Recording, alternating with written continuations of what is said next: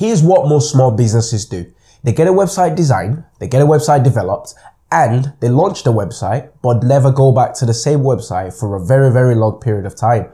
The problem is today's age, we're living in a digital world where technologies are constantly, constantly evolving. Just take a look at the social, uh, social media and search engine platforms.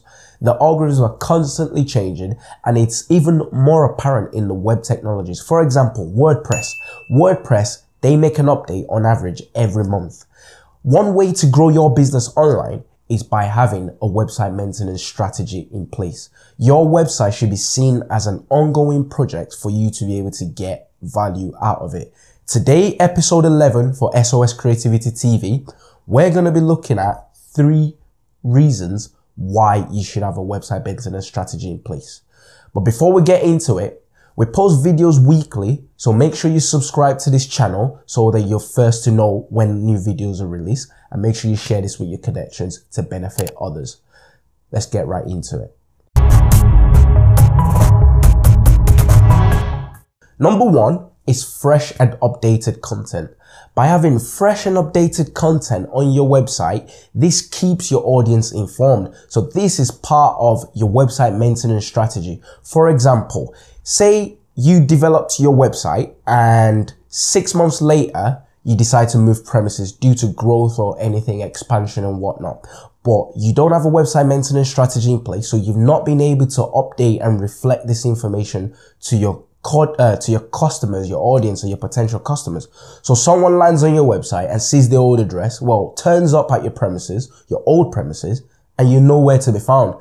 This reflects very, very badly on you as a company. But having a website maintenance in place, you're able to make these changes, which will keep the customers updated. As well as this, by being able to provide content through blog posts, for example, you are able to be seen as an industry expert and you'll be able to generate more traffic and more engagement on your website, which you can convert into customers and leads.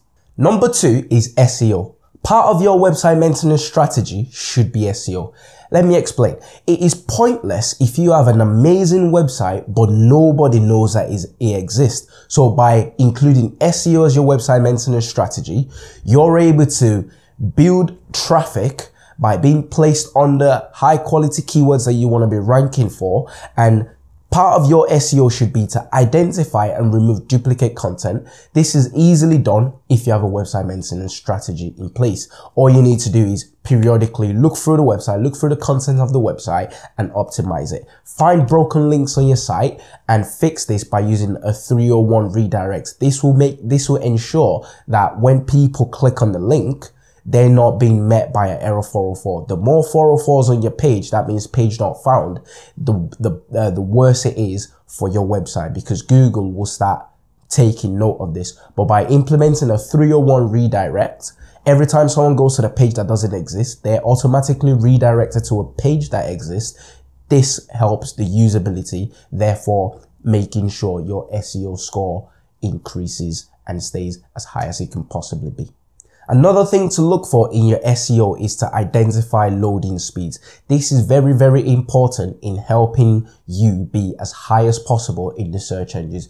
Google understands the importance of usability. So if your website, if your website is able to be shown to the, to Google's customers or people searching for answers to certain question in as very short of a time as possible. The average stats is uh, a user expects a website to load within two to three seconds and about 60 to 80% of users leave the site if it's not loaded. So identifying the loading speed issues and uh, fixing these would help your SEO strategy. Final point is security.